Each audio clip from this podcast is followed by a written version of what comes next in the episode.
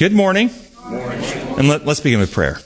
Father in heaven, uh, thank you so much for your love. And as we uh, find ourselves in these uh, amazing and exciting times in human history, we desperately need your spirit to guide us, enlighten us, to give us discernment and wisdom and, and capacity to make decisions in harmony with your kingdom and be a light to, in this world to free minds that are being, uh, that are being uh, entrapped in uh, systems and, and processes that are contrary to your kingdom. Just guide us as we study today that we can be effective for your, your, your cause. We pray in your holy name. Amen. We are doing lesson number two in the, in the quarterly, Rest in Christ, and the title is Restless and Rebellious. And the memory verse is out of 1 Corinthians 10 11. And it reads, These things happened to them as examples and were written down as warnings for us on whom the fulfillment of the ages has come. And as we've said many times in here before, we believe that scripture is the records of real historic people doing real historic events, but the selections of the specific historic people that got recorded in scripture were selected for a larger purpose than just giving a biography of people. They were selected because they reveal the plan of salvation being played out. Uh, they reveal God's principles versus Satan's principles being played out. And sometimes many of these real people's lives uh, serve as an object lesson for the great controversy in the plan of salvation. And the title Restless and Rebellious, in that context, the lesson for us. Does this title fit society today? Restless and rebellious? Yes. Are there lessons from God's Word about this period that we're going to look at that are example stuff that give us warning about why restlessness and rebelliousness come and, and how to protect ourselves? Synonyms for restlessness. Agitation. Agitation. Excellent. That's the first one on my list. Unsettled. Unsettled. Anxious. Disturbed. Nervous troubled, uneasy, fretful, unpeaceful. These are all synonyms for restless. What causes such a state? What takes away our peace, incites anxiety, nervousness, fear, worry, agitation? Belief in a lie. Perfect love casts out all fear. As soon as Adam and Eve sinned, they ran and hid because they were afraid. So anything that takes us away from God, out of harmony with God, out of harmony with God's laws that He built reality to operate on, anything that does that will make us restless. Anything that reconciles us to God, restores God's law on our hearts and minds, brings us back into harmony with His methods, brings us peace. It's that simple. So as we look at these lessons, we're going to look at lessons on how Satan uh, works to injure us, to incite restlessness and rebellion. So in Sunday's lesson, it points us to ancient Israel being restless in the wilderness. They are complaining. They, they have been led out of Egypt, gone through the Red Sea, and they are complaining about the food. They're getting fed manna. And they're longing for the flesh pots of Egypt. What is the lesson? What is manna symbolic of? Heaven's food. Heaven's food. It's the bread of heaven. And Jesus said that He is the bread of heaven. Exactly right. So, the manna is symbolic of Christ, who is the bread that has come down from heaven that we must partake of to nurture our souls.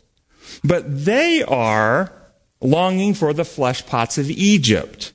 What are the flesh pots of Egypt symbolic of? Slavery. No, it's not symbolic of slavery. The flesh pots of Egypt will enslave you.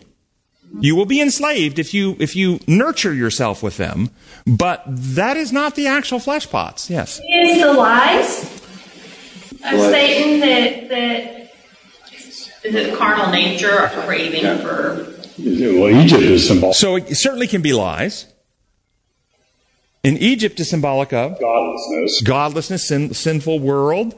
So the flesh pots of Egypt are, if, if the manna represents the bread of heaven which nurtures our soul then the flesh pots of Egypt. is anything in the world that is not godly that people try to nurture their soul with.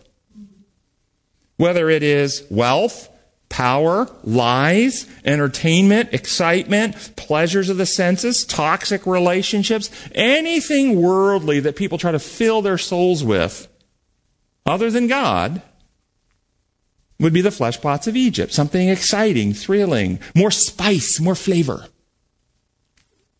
So, what caused ancient Israel's restlessness? Hearts that preferred the world over Jesus. Is there a lesson for us today? And with this restless spirit, not finding themselves satisfied with the things of God, remaining hungry for the things of the world, what happened to ancient Israel? When they continued to complain, continued to moan, we don't want this heaven's food. We want Egypt's food. We want meat. God gave it to them. God sent them quail. For one repast, for one meal. Is that what he did? Every meal, every day, for an entire month. Every meal, every day, for an entire month. Until it says it was coming out their nose and they were sick of it. That's the way it's described. They, they had quail so much that they got sick on it. He let them have what they preferred. Do we see a lesson for us in society today? God would prefer that we learn by studying the Word and we internalize the Word of God into our hearts and minds, nurturing our souls on Scripture, and we learn of His methods, and His Word becomes a lamp unto us, right? A light unto our feet. Now, this is what He prefers. But if we reject the Word of God, we won't learn directly from Him. We won't follow His instructions. We prefer to go our own way. What will He do? He will let us go. And do we see in society today this happening? That we're wandering in the wilderness, filling ourselves, and I'm even talking about people that would identify as Christian, on the meat of this world, filling our minds with television programming coming out of a very God filled Hollywood. Think that through, folks. Do you think the people who make most of the programming in Hollywood, there are the exceptional programs intentionally done by Christian organizations trying to teach godly principles. But the vast majority, do you, do you think it's just random or is there an agenda behind it? Filling our minds with television. Success is getting more wealth, more fame, more clicks on our site, more followers in social media.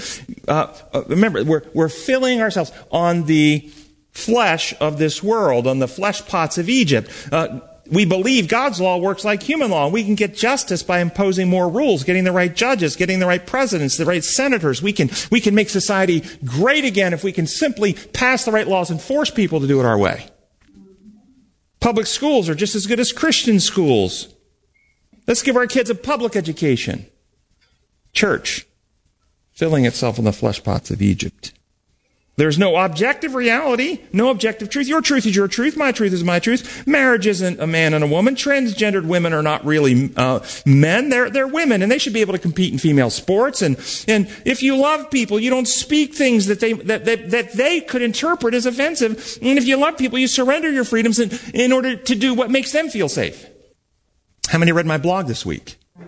If you didn't, I encourage you to read it. It's entitled How COVID Messaging Perverts Love and how people take this idea if you love me, you'll do this so I can feel safe. It's quite corrupt. And just like Israel, we are a society and a church sick and suffering. And in Monday's lesson, the next lesson we learn is Israel's journey through Canaan as they don't want the bread of heaven. They want the flesh pots of Egypt. God gives it to them. They get sick of it. And then the next thing we learn in the lesson, Numbers 12, verse 1. Then Miriam and Aaron spoke against Moses because of the Ethiopian woman whom he had married, for he had married an Ethiopian woman. Two problems are highlighted here. Challenging God's messenger or leadership, or leader, and racism. When we take our eyes off God, when we prefer the methods of the world, when we become, we become prideful, we don't accept God's truth, and therefore we don't accept God's leaders who are speaking the truth. We have to get rid of them, deplatform them, silence them. We can't, we can't tolerate that. We become jealous. We must divide and conquer. And thus we use tactics that divide society based on arbitrary, meaningless elements like the color of somebody's skin. In society today, are we still teaching that the United States was established on the principles of liberty and justice for all, on inalienable rights given to us by our Creator God? And that the government was established purposely to restrain the powers from encroaching upon God given rights to you. We restrain the government, we restrain the church, we restrain the aristocracies, the big businesses eh, eh, eh, that, that would encroach upon us so that we can exercise our liberties to become most godly people, highest developed people. Is this what we're still teaching? In the U.S., when we teach those principles, it grows stronger. People unite under these principles despite their differences. Under these principles, we became the United States of America. Consider trying to, to, and understand the lie that so many people believe today. That somehow America is a racist country. Try going to any other country in the world today. And I'm going to throw you some examples. Just think this through with me. This is called evidence-based thinking. This is called critical reasoning. This is, this is not listening to a, a, a monologue or a diatribe. This is not listening to a proclamation or a claim.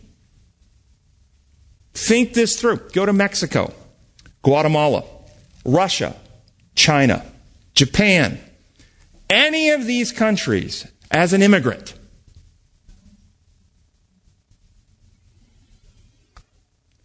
Try to become a citizen. Try to run for a governmental office and change their laws. Will you be accepted as a Russian, as a as someone from China, Japanese, Mexican, or will you always be considered a foreigner? Why? Because you are. Because those cultures are based on race. America was founded on principles of liberty and equality for all. And when an immigrant comes here, becomes a citizen, and they run for office, if they hold the principles, they're in- integrated. They're united. We see them as American. They're American. Understand what's happening is to destroy unity, to cause division. It's anti Christian, it's anti godly. Where did the core values come from that were utilized to create the founding documents of this country? Where did those values come from? The Protestant Reformation. The Bible was put into the hands of the people where they could read it for themselves again. And as they studied the scripture, the Protestant reformers came to recognize the principles of liberty. Liberty of conscience, liberty of person, liberty of, of, of civil discourse, of speech. They came to recognize these principles and they threw off the controlling aristocracies of the old European powers. And they established a new government that was designed to protect these principles. And the Constitution was written. But what has happened in America since in the last decade or so, since the principles and values of Black Lives Matter, critical race theory, 1619 Project, wokeism, the lie of equity, as these things have come forward, the, what has happened to the principles of liberty and justice for all and freedom in this country? Have we become more united? Or are we becoming tribal? Division arises. They try to recast our American history under the lie that the government was built on exploitation and abuse and slavery. This is a lie. Understand reality. The United States did not originate de novo. The people who formed the United States were among colonies that were established by the European powers. The, the settlers here were part of a European historic system of oppression of many peoples. The ruling class exploiting the serfs, indentured servanthood, chattel slavery. This all came out of the imperial overlords of the old European powers. The Protestant Reformation fled those principles and eventually came to realize the principles of liberty and the inalienable rights of all people and wrote those into the Constitution and broke off from those forms of government to establish a new government of liberty. What's happening today with this, this, this critical race theory and stuff, it is trying to recast history into a lie. So that you will no longer look at the American flag and see liberty and justice for all. We're all created equal and alienable rights under, under heaven by God. No, no. America is a system of slavery and corruption and it's a lie. And so, we're taking lessons from what Miriam and Aaron tried to do. They tried to divide based on race, tried to undermine leadership based on a racial attack. You married an Ethiopian woman. And how did God deal with their attack on leadership and racism. Struck Miriam with leprosy. Leprosy is a symbol of sin. And what leprosy does is it destroys the pain fibers. So that when you touch a hot stove, you don't get pain. When you touch a hot stove, the pain causes you to pull back very quickly, so you get very little injury. But without the pain fibers, you keep your hand there until you smell the flesh burning and you lose your fingertips.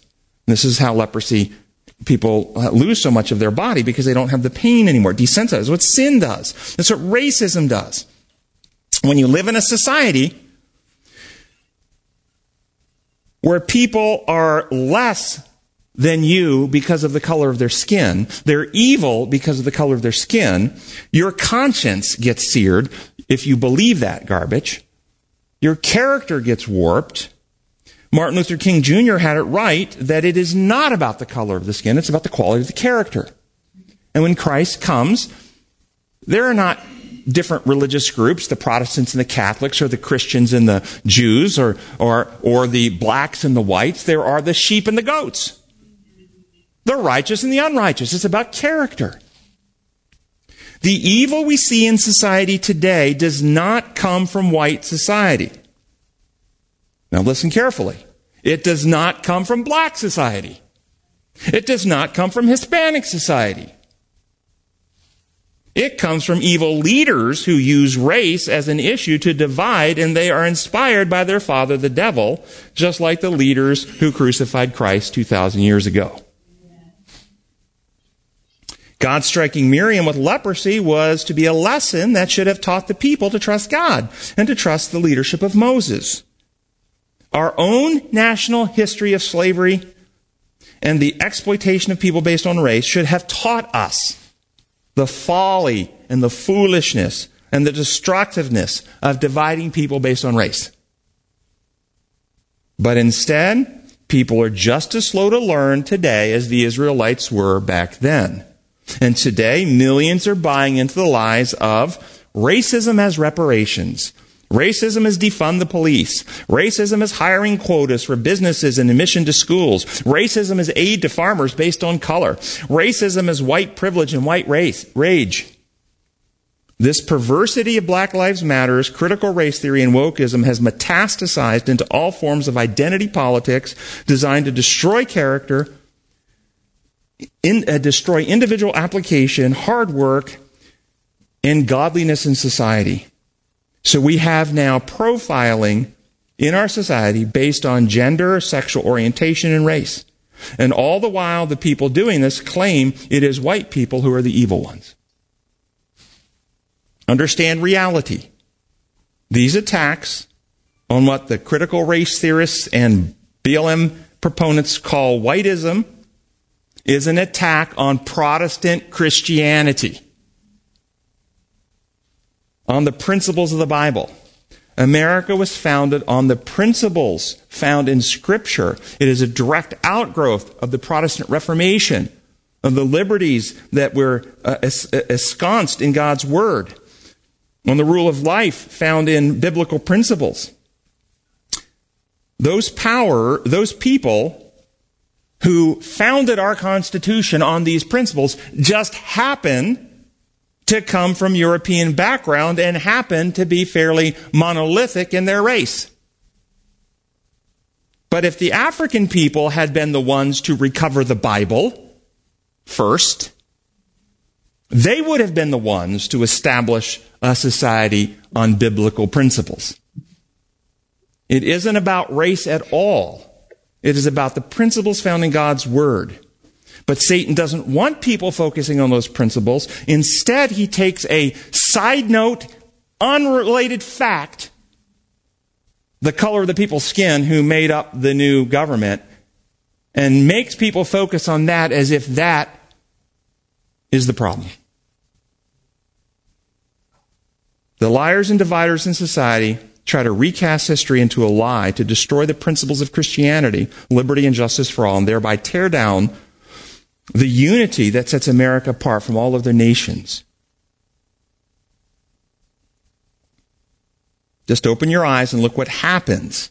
Again, outcome based, evidence based, reality based. God is the God of reality.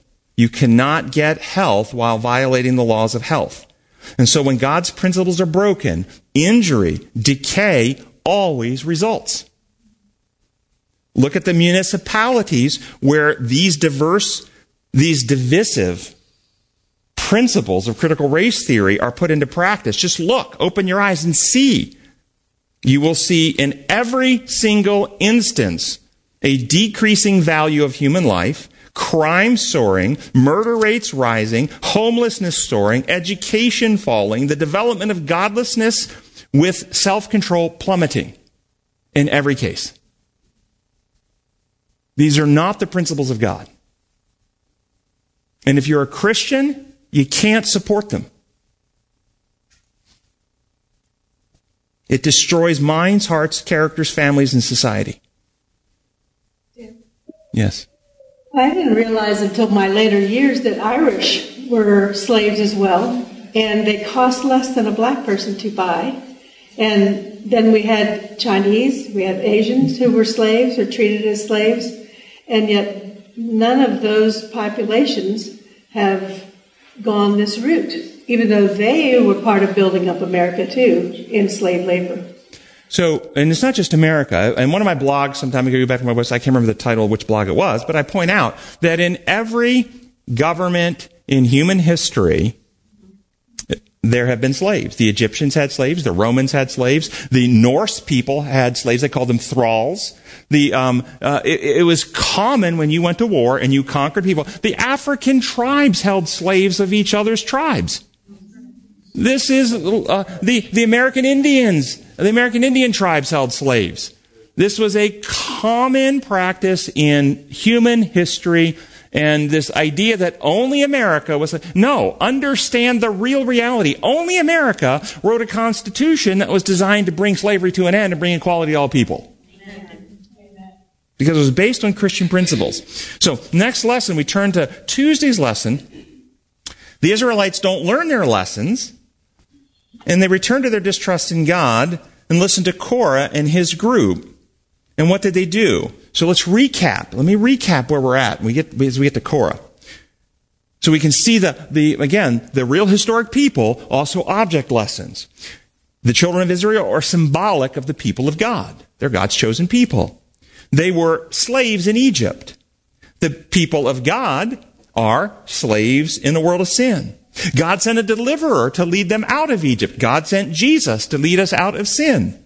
The Israelites were led through the Red Sea. We are led through baptism. The Israelites uh, are being led to the promised land. We are being led to the heavenly promised land. On the way to the promised land, God feeds them manna to nurture, strengthen, and prepare them for the promised land. On the way to heaven, God is feeding us the bread of heaven, Jesus, the Word of God, to nurture and strengthen and prepare us. The Israelites rebel over the manna. They want something with more spice, better flavor. Uh, they don't like the, the plain truths of God's word. This, uh, excuse me, uh, uh, of what the manna was. And Christians have rejected the plain truths of God's word, the bread of heaven, and chosen the meat of Egypt, the methods of the world, imperial law, rule over, coercion. And the world goes into the dark ages.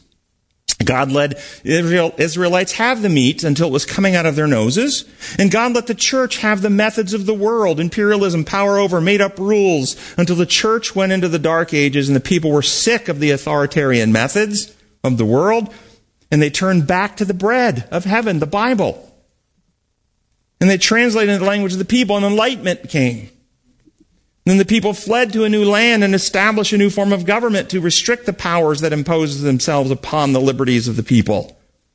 And the Reformation continued. And the people were preparing to enter heavenly Canaan, the promised land. In the desert on the way to the promised land, God not only gave the Israelites manna, but he, but before the Ten Commandments are given at Sinai, he gives a double portion of manna on Friday and Sabbath to rest. God gave them his weekly Sabbath on the way to the promised land. Uh, as the Reformer, Reformation continued, Bible studying Christians led by Baptist preacher William Miller became convicted of the prophecies of Daniel and Revelation that we were approaching the second coming. We're about to go into the promised land. Other Christians, believing they were indeed on the way to the new heaven and new earth, recovered the Sabbath truth and began resting on the Sabbath. Christ, and began teaching Christ soon return.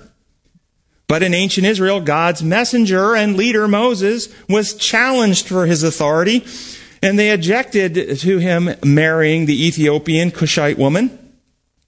Christianity is divided by racism. We are not united as one in Christ. And even as the Seventh day Adventist Church officially formed in 1863, advancing both the second coming of Christ and the seventh day Sabbath, the Civil War is underway to end slavery.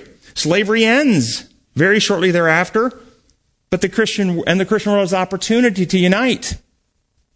But it doesn't. It doesn't. It remains divided. Different churches, different conferences based on race, treating people different, Jim Crow, so forth.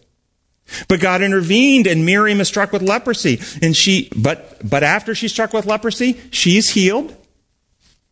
The United States, the land of the free, the place where uh, people who are Uh, ingesting the bread of heaven study the word of God and no longer are no longer embracing the doctrines of men. The southern slaveholding states are devastated by the Civil War. And the northern states suffer the loss of hundreds of thousands of their sons. But the states recover. Race relations improve. Equality for all people written in the original documents is advancing. We eventually have a black president. Race relations are absolutely improving in America. Until the last few years, where the race baiters and race haters again are advancing the agenda of racial division. As ancient Israel is on the border of the promised land, about to enter, the spies bring back a report. Ten discouraging. We can't do it. They're too strong. It's, it's, it's beyond us too encouraging. Yes, with the Lord we can, we can win. And at this point, Korah, Dathan, Abiram, their rebellion occurs. Korah and his cohorts challenge God's messenger, God's leadership. And in the progression of the Reformation, preparing to meet Christ, the SDA Church sees itself in the line of the great reformers, just continuing on the advancing Reformation to prepare to meet Jesus. And in 1888, a message comes through Jones and Waggoner, endorsed by E.G. White, but the leadership challenges this message.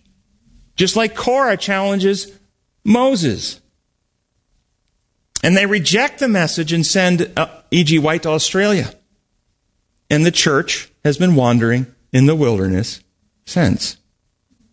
Now I'm going to, from Ellen White, I've got a couple of quotes we're going to unpack here about the events of Korah's rebellion on the edge of entering the promised land and see if we can derive any lessons for where we are today, both as a church and as a civil society.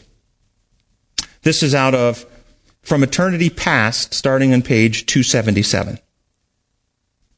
Korah, the leading spirit in this movement and cousin of Moses, was a man of ability and influence. He had become dissatisfied with his position and aspired to the dignity of the priesthood. For some time, Korah had been secretly opposing the authority of Moses and Aaron. Though he had not ventured upon open rebellion, he finally conceived the bold design of overthrowing both the civil and religious authority. Dathan and Abiram, two princes, readily joined in his ambitious, ambitious schemes and determined to divide with Korah the honors of the priesthood. Do we find people of ability, both in the church and civil government today, who are interested only in themselves, who are working against the principles of God, and who will work to divide the church or society in order to get more power for themselves? Do we see that happening today? You notice Korah is not interested in the good of the people. He's interested in advancing himself. Do you have discernment to see there are people in this world that, that constantly put out an agenda, but it only really works to advance them? That's the goal. Continue on with the quote. Replace Korah with Lucifer and Moses with Christ, and then you had, you've got the great controversy, right? That, that is absolutely. The feeling among the people favored Korah. In the bitterness of their disappointment, their former doubts, jealousy, and hatred returned, and again their complaints were directed against their patient leader. They forgot that they were under divine guidance, that the presence of Christ went before them, and that from him Moses received directions. Do we find segments of society who feel life isn't fair? That they've been victimized, that things are against them, that the system isn't just? Do we find the knowledge of God has been rejected by many in society? Are people, are people who are rejecting the, uh, rejecting God and God-led beliefs, are they, are they led, uh, by these other people too easily into destructive paths? And those who believe the lies, they're easily manipulated and exploited. Did Korah's leadership lead Israel to a better outcome? No. What about the leaders of BLM, wokeism, and critical race theory? Is society improving? Or are the very ones these leaders claim to be helping experience the most terrible devastation of their lives and communities as these woke leaders get more power? Notice there's always power for them while they hurt the ones they're there to help. Continue on with the quote. Unwilling to die in the wilderness, they were ready to believe that it was not God, but Moses that had pronounced their doom. Although the marks of God's displeasure at their perverseness were still before them, they did not take the lesson to heart unwilling to believe that God and God's designs and principles have any bearing or outcome on society today, people instead blame race and white people and claim that, uh, that, that we can have a utopia, a utopia of equity.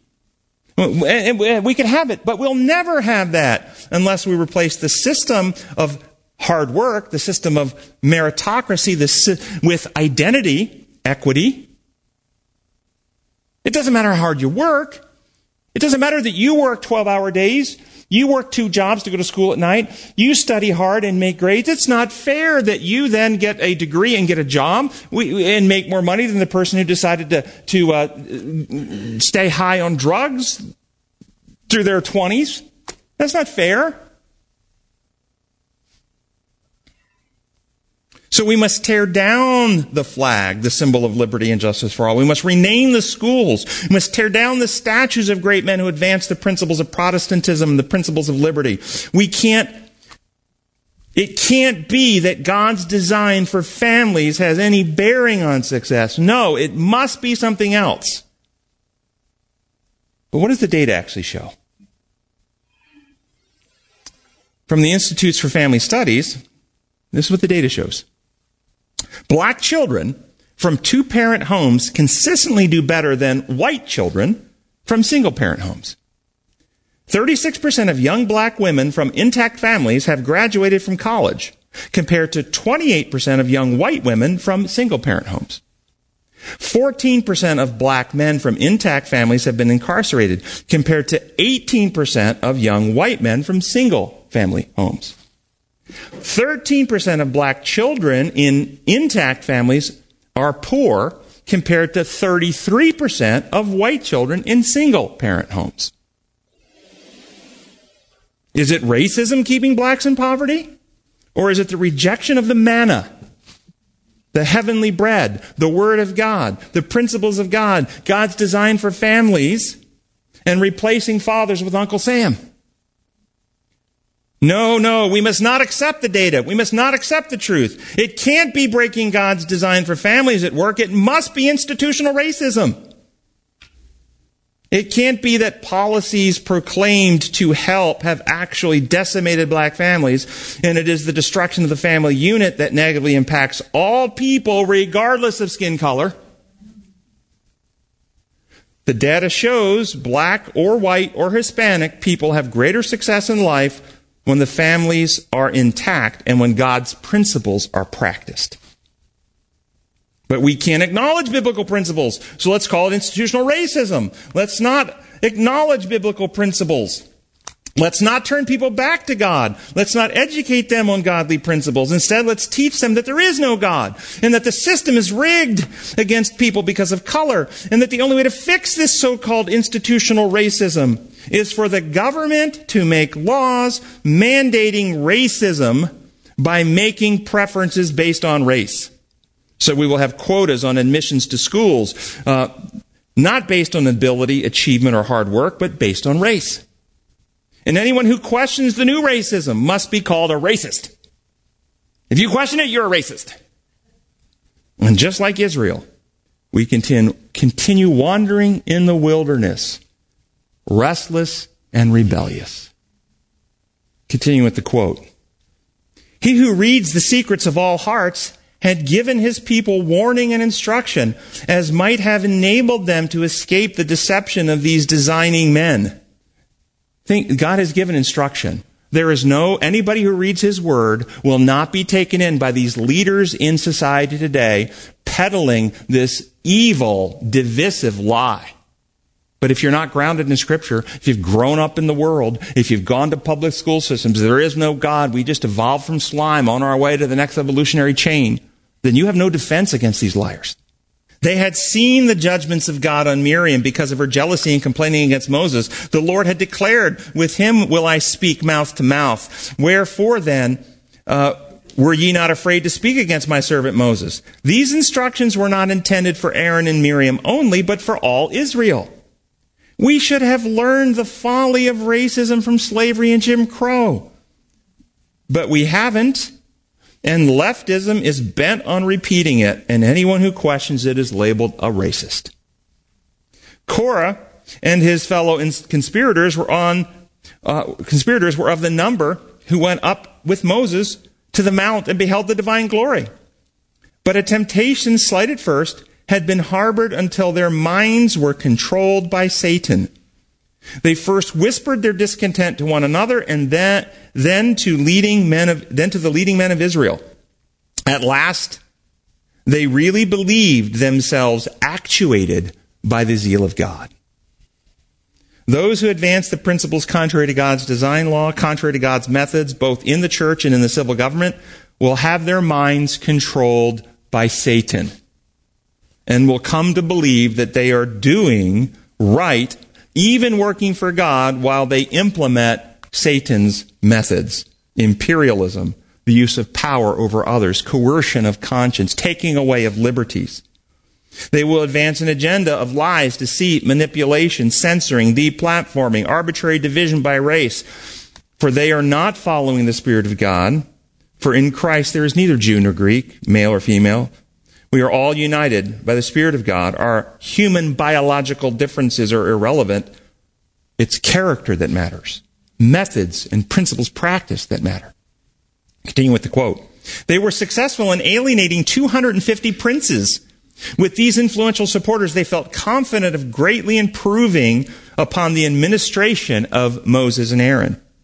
These liars in the church and in our society today are successful in gar- garnering a wide variety of leaders and, and, uh, and community leaders who will support them and claiming that they will improve upon God's design for things. Continue with the quote. Jealousy had given rise to envy and envy to rebellion. And they deceived themselves and one another into thinking that Moses and Aaron had themselves assumed the position they held, that these leaders had exalted themselves in taking the priesthood and government. Korah and his associates enlisted the support of the congregation. The charge that the murmurings of the people had brought the wrath of God was declared a mistake. They said that the congregation were not at fault since they desired nothing more than their rights. But Moses was an overbearing ruler. He had reproved the people as sinners when they were, when they were a holy people. And this is the key. These perverse leaders in church and society are jealous of those who are successful, and they play off the petty jealousies of others uh, in order to gain support for themselves. They tell the people the problem is not their own lack of self-discipline. It's not their own failure to apply themselves. It's not the, that, they, that they live out of harmony with God's design laws. No, that's not the problem. The problem is bad leadership. It, it, the problem is, is the people who, who uh, make up the rules. If we, if we, it, those who tell you that you must work harder, that call you to account for sin and crime. That, that, that stuff that would want to put somebody in jail for, for murdering or stabbing or raping or killing, that stuff's called whiteism. That's racist. It must be rejected. We can only really be free if we defund the police, have no borders, open the prisons to violent criminals, while we imprison people who refuse to close their businesses for an arbitrary edict or who speak out against this new, this new utopia that we're creating. We must burn the flag. We must tear down the institutes of justice. It isn't the fault of the people, it's the fault of institutional racism.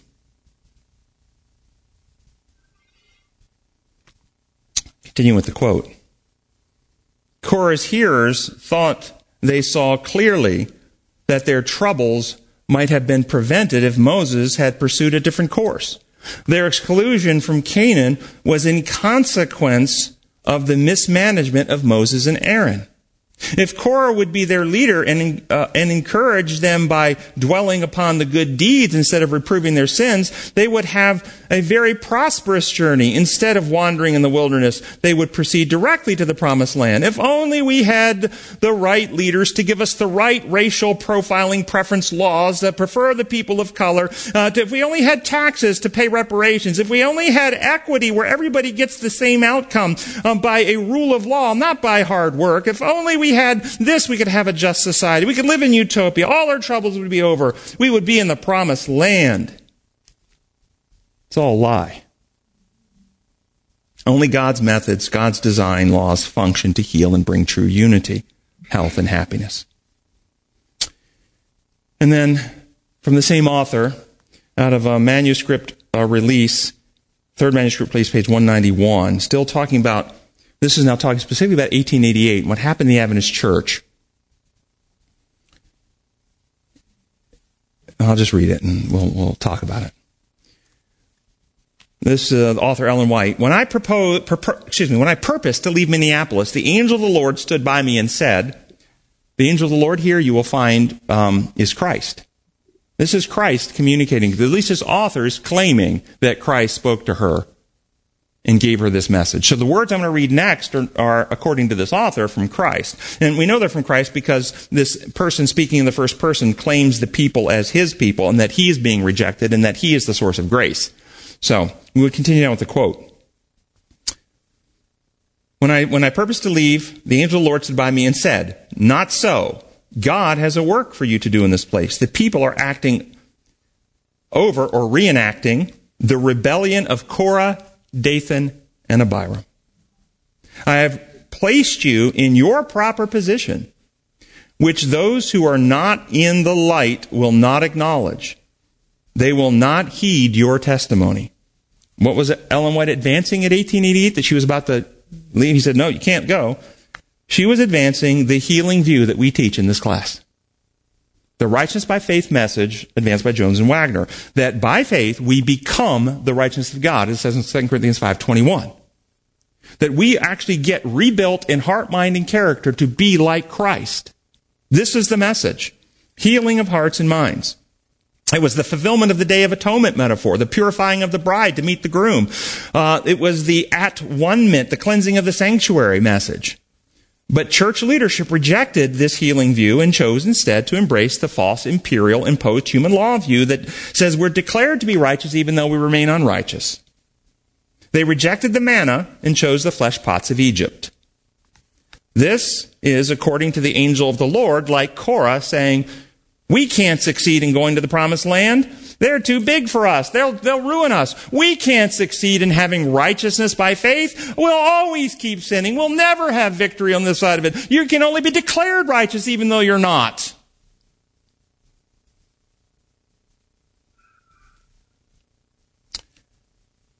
God can never give us the power to be victorious over sins in our lives. Don't even think that. Just accept the legal payment and the declaration in heaven while you continue in your sin. Continue with the quote. But I will be with you. My grace and power shall sustain you. It is not you they are despising, but the messengers and message I send to my people. Friends have come and reason around the circle. When you are told that you're not welcome, that the message that you want to share in your Bible study, in your church, about the God of love that we teach, the healing message that we share, recognize it's not you they're rejecting. It's Christ they're rejecting. Continue with the quote. They have shown contempt for the word of the Lord.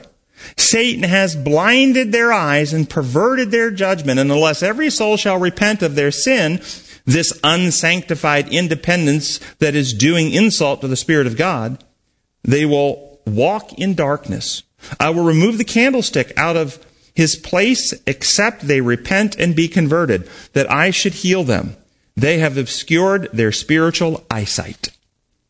What does this mean? By refusing the truth of God's design law, by holding to Rome's imperial law, lie, they have blinded themselves on how reality works and live in a fantasy of confusion, a contradiction of of uh, competing thoughts. God is a God of love, and He only wants your love. But if you don't love Him, He'll be forced to torture you and kill you. But He really loves you constant contradictions and fantasy that mirror the sinful world with a God who is a source of inflicted pain, suffering, and death, which they call justice. And if they persist in teaching this, they will become blind and incapable of see, seeing the truth, leading others and incapable of leading others into the promised land. And the SDA church has been wandering in the wilderness for 130 years since then. I'm going to pause before I go into the, the next portion, see if there's any questions. Have I upset anybody? Understand we find ourselves, folks. This is a spiritual battle. It's a battle for your mind and your heart and your discernment. Yes? It seems to some of us so obvious that Satan may take the hearts and minds of some of the leadership to do what seems so obviously wrong. But how, what do you do? I mean, uh, we believe what you're saying, but how do you pass this message on to those who are controlled like that? So present the truth in love and we leave free. We always practice that. Truth destroys lies. Love overcomes selfishness, but only in the hearts of those who value truth and value love. Um, Jesus himself said that don't cast your pearls before swine. There are people out there that do not want the truth. They don't want it. it. There are many, there are millions out there who are hungering and thirsting for it, and they're being fed all these distortions and falsehoods and lies, and they will welcome it if it can be presented in a way that makes sense to them. But there are many, many, there's many out there that have closed their mind to truth. They don't want it. They get angry when it's presented. And so you have to have some level of discernment, uh, in touch with the Holy Spirit. Is this a, is this the time and place that remember Jesus at this at the trial?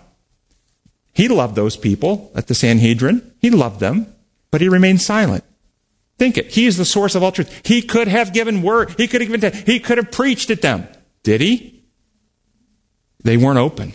They were, he started to talk to Pilate briefly when Pilate seemed to have a little interest, but then Pilate shut down. What is truth? Who can know truth? And Jesus didn't speak to him anymore. And so there's a lesson there. Not everybody's open. As long as they are, then we want to share it as effectively as we can, which requires that we experience it and know it. Know it not just conceptually, but we understand it and how it functions in reality. Great question. So regarding what's happening in America today, how do you see this through the biblical worldview? Well, if you haven't read my blog, King, uh, King of the North versus King of the South, and today's end time events, I encourage you, it's on our website, go and read the blog. It takes you through the prophecy of Daniel 11. And in a, a big high overview, uh, Daniel 11, the king of the south is symbolized by Egypt. Egypt, remember Pharaoh, who is God that I should know him? Egypt is symbolic of those powers and forces of godlessness, atheism, humanism, earth worship, communism. The king of the north is symbolized by both Babylon and Rome. And if you remember, Nebuchadnezzar is convinced of Daniel's God and, and, and immediately makes a law to punish anybody who says bad things about Daniel's God. And Rome practiced the same methods, claiming the God of heaven, but using the power of coercion. So Babylon and Rome represent in, uh, religious imperialism, claiming a belief in the true greater God, but then using the systems and methods of the world to coerce and force their moral agenda on others, like the Dark Ages church. The final movements in this long prophecy, going back and forth through these different powers, the final movements of this long prophecy is the king of the south attacks the king of the north, and the king of the north storms out against and destroys the king of the south, taking his power and wealth.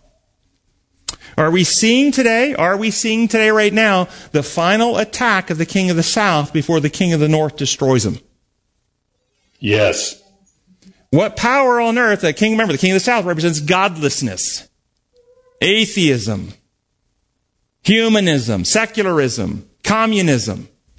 Uh, uh, so just walk through some things with me and, and you can consider them. What power on earth today is a power built, built on godlessness that actively denies God, oppresses free religion, obstructs Bibles and Bible schools and Bible teachings in their, in their domain? Communism. What power on earth today is one of the most racist countries in history and has committed all kinds of crimes against people of other races and people who continue to believe in God? What power on earth today has done gain of function research on a coronavirus to make it easier to affect humans? What power on earth today released a bioengineered coronavirus with gain of function uh, abilities to more easily infect humans into the human population and then disappeared the local doctors who tried to warn the world? And then stopped in country travel from their people to ground zero and people at ground zero from traveling anywhere else in their country while they left international travel open to and from ground zero. If you don't know, that's historical fact. And refused to let the CDC and other World Health organizations in to investigate and has continued to lie constantly about this. What power on earth today has its pundits in the media stir up racial conflict in the United States to divide and distract us from what's going on? What power on earth has used its influence over media and tech giants to prevent evidence that opposes the false narrative, to silence, to deplatform, to censor? What power on earth is one of the world's most worst polluters and continues to make more coal burning power plants and exploits the planet worse than any other, while at the same time works through its operatives in the United States, the UN, and global media to get Western countries to ruin their economy with all types of so-called green energy solutions. What country benefits when the United States is fragmented and divided upon racial issues, suffering economically, and has higher energy prices? What power and all of its puppets and pundits are part of the king of the South making an all out attack on the king of the north, the principles of Protestantism, freedom and liberty, seeking instead a totalitarian system where everybody is dependent upon the state or the big corporations which are also owned by their, or run or influenced by the state. Socialism and communism. What power is seeking this? Is this a push by the king of the south? A global push? If I'm right about Daniel's prophecy, then religious conservatives are going to reclaim power and crush the forces of the king of the north. But here's the key. Don't miss the key. God's people are in neither group. The beautiful land is in the middle, caught in the middle between the battles between the king of the north and the king of the south, back and forth through history. Neither group, the religious imperialists or the godless atheists, represent God's people. They're caught in the middle. We must be vigilant to understand what's happening, but not take sides when both sides are Satan's side. In the lesson, um, and it points us to Numbers. There's a couple other points I want to get in the lesson. We only have a few minutes left, but I want to get a couple of these points out. Points us to Numbers 14, 11, and 12, where God threatens to destroy the people of Israel and start over with Moses and Moses' family. And uh, Moses intercedes with God. Wednesday's lesson. In the second paragraph, it says, this is the moment when we can see the true man of God. Moses, an, Moses, an, Moses' answer, frozen in time, anticipates the intercessor who, more than 1400 years later, would pray for his disciples in their affliction. Indeed, in what Moses did here, many theologians and Bible students have seen as an example of what Christ does for us. Their guilt, our guilt is not even, is not even questioned. And yet Moses pleads saying, according to thy, the greatness of your mercy, please forgive these people. And just as the Lord did then because of Moses' intercession, thus he does for us because Jesus, because of Jesus, because of his death and resurrection and intercession for us. And just as the Lord did then because of Moses' intercession. So if it wasn't for Moses, God would have killed the people. Are we glad God had Moses there to talk him down? That Moses had more patience, more love, more compassion, more self control than God. We're sure blessed that Moses was there. If it wasn't for Moses interceding, God would have just lost it and killed them all. Is this the lesson they want us to learn from this? This is what many teach, many believe it. It's, it, it's, it's, it's what you get when you have an imperial punishing God. But let's reason through this for a moment. Do we believe God has foreknowledge or not? Yes. Then was God surprised when Moses pleaded as he did? Did God say, Oh my, sure didn't expect Moses to care this much. I was positive Moses would be glad to get rid of these rebellious and irritating people. Well, if I had thought Moses would plead as he is, I certainly would have never brought it up uh, because uh, I sure hope the people don't think that, uh, that he loves them more than I do. Yeah, now I look like an idiot in front of the angels. Now I look like an idiot in front of the angels. Yeah, it's like, is this what we think? Boy, he had no, he hadn't thought of that one. Boy, didn't see that coming. Or did God know exactly how Moses was going to respond? Did he know or not know? Yes, he knew. And then, if he knew Moses' response, did he already know how he was going to respond to Moses? Yes, sure. Mm-hmm. And if he already knew what Moses knew and already knew what he was going to do, then was he ever going to wipe the people out? No. He was never going to wipe the people out. But the onlooking universes might not have known how Moses was going to respond. Ah, so now we're getting into it. Can angels read hearts and minds? No. No. If they could, none of them would have been deceived by Lucifer in the first place. And so God, uh, Moses is a friend of God. Remember, at age 40, he murders an overseer. Protect self. Run away. Watch out for me. This is the core of sin, selfishness. But God says, look, angels, I know you can't, but, but my methods work. They might have been discouraged seeing the constant rebellion. All God's doing, these people keep rebelling, keep rebelling. They might be, what's, the point? These methods don't work. Sure they do. I'll show you. I'll show you. Watch this. Hey, Moses, I'm going to wipe out and start with you. And what's Moses do? No. Take my name out of the book. It wasn't just put me to sleep and resurrect me like you did later. It was, I'm willing to give up my eternal life for these people. And, and God looks to the universe and said, see, look at Moses. He murdered 40 years ago, but having walked with me and worked with me, his heart has been changed. He is now trustworthy. The law of love has been restored in his heart. My methods work, but they take time. This is really what was going on. And you can't get there if you continue to operate through this imperial law lie of rules and rule enforcement. Guys, we're living in critical times. We're living in really crisis times here on earth. And God needs his people to give him glory to make the right judgment about him and how he runs his universe, to give the final message to lighten the world. This is our opportunity. There are people out there, they know something's wrong in the stuff that's coming down the, the media pipeline. And they need people to stand up and show them the truth. Show them how love really works. Show them what truth looks like. Show them what reality is based on, what God's design laws are, how they work and function. This is our time.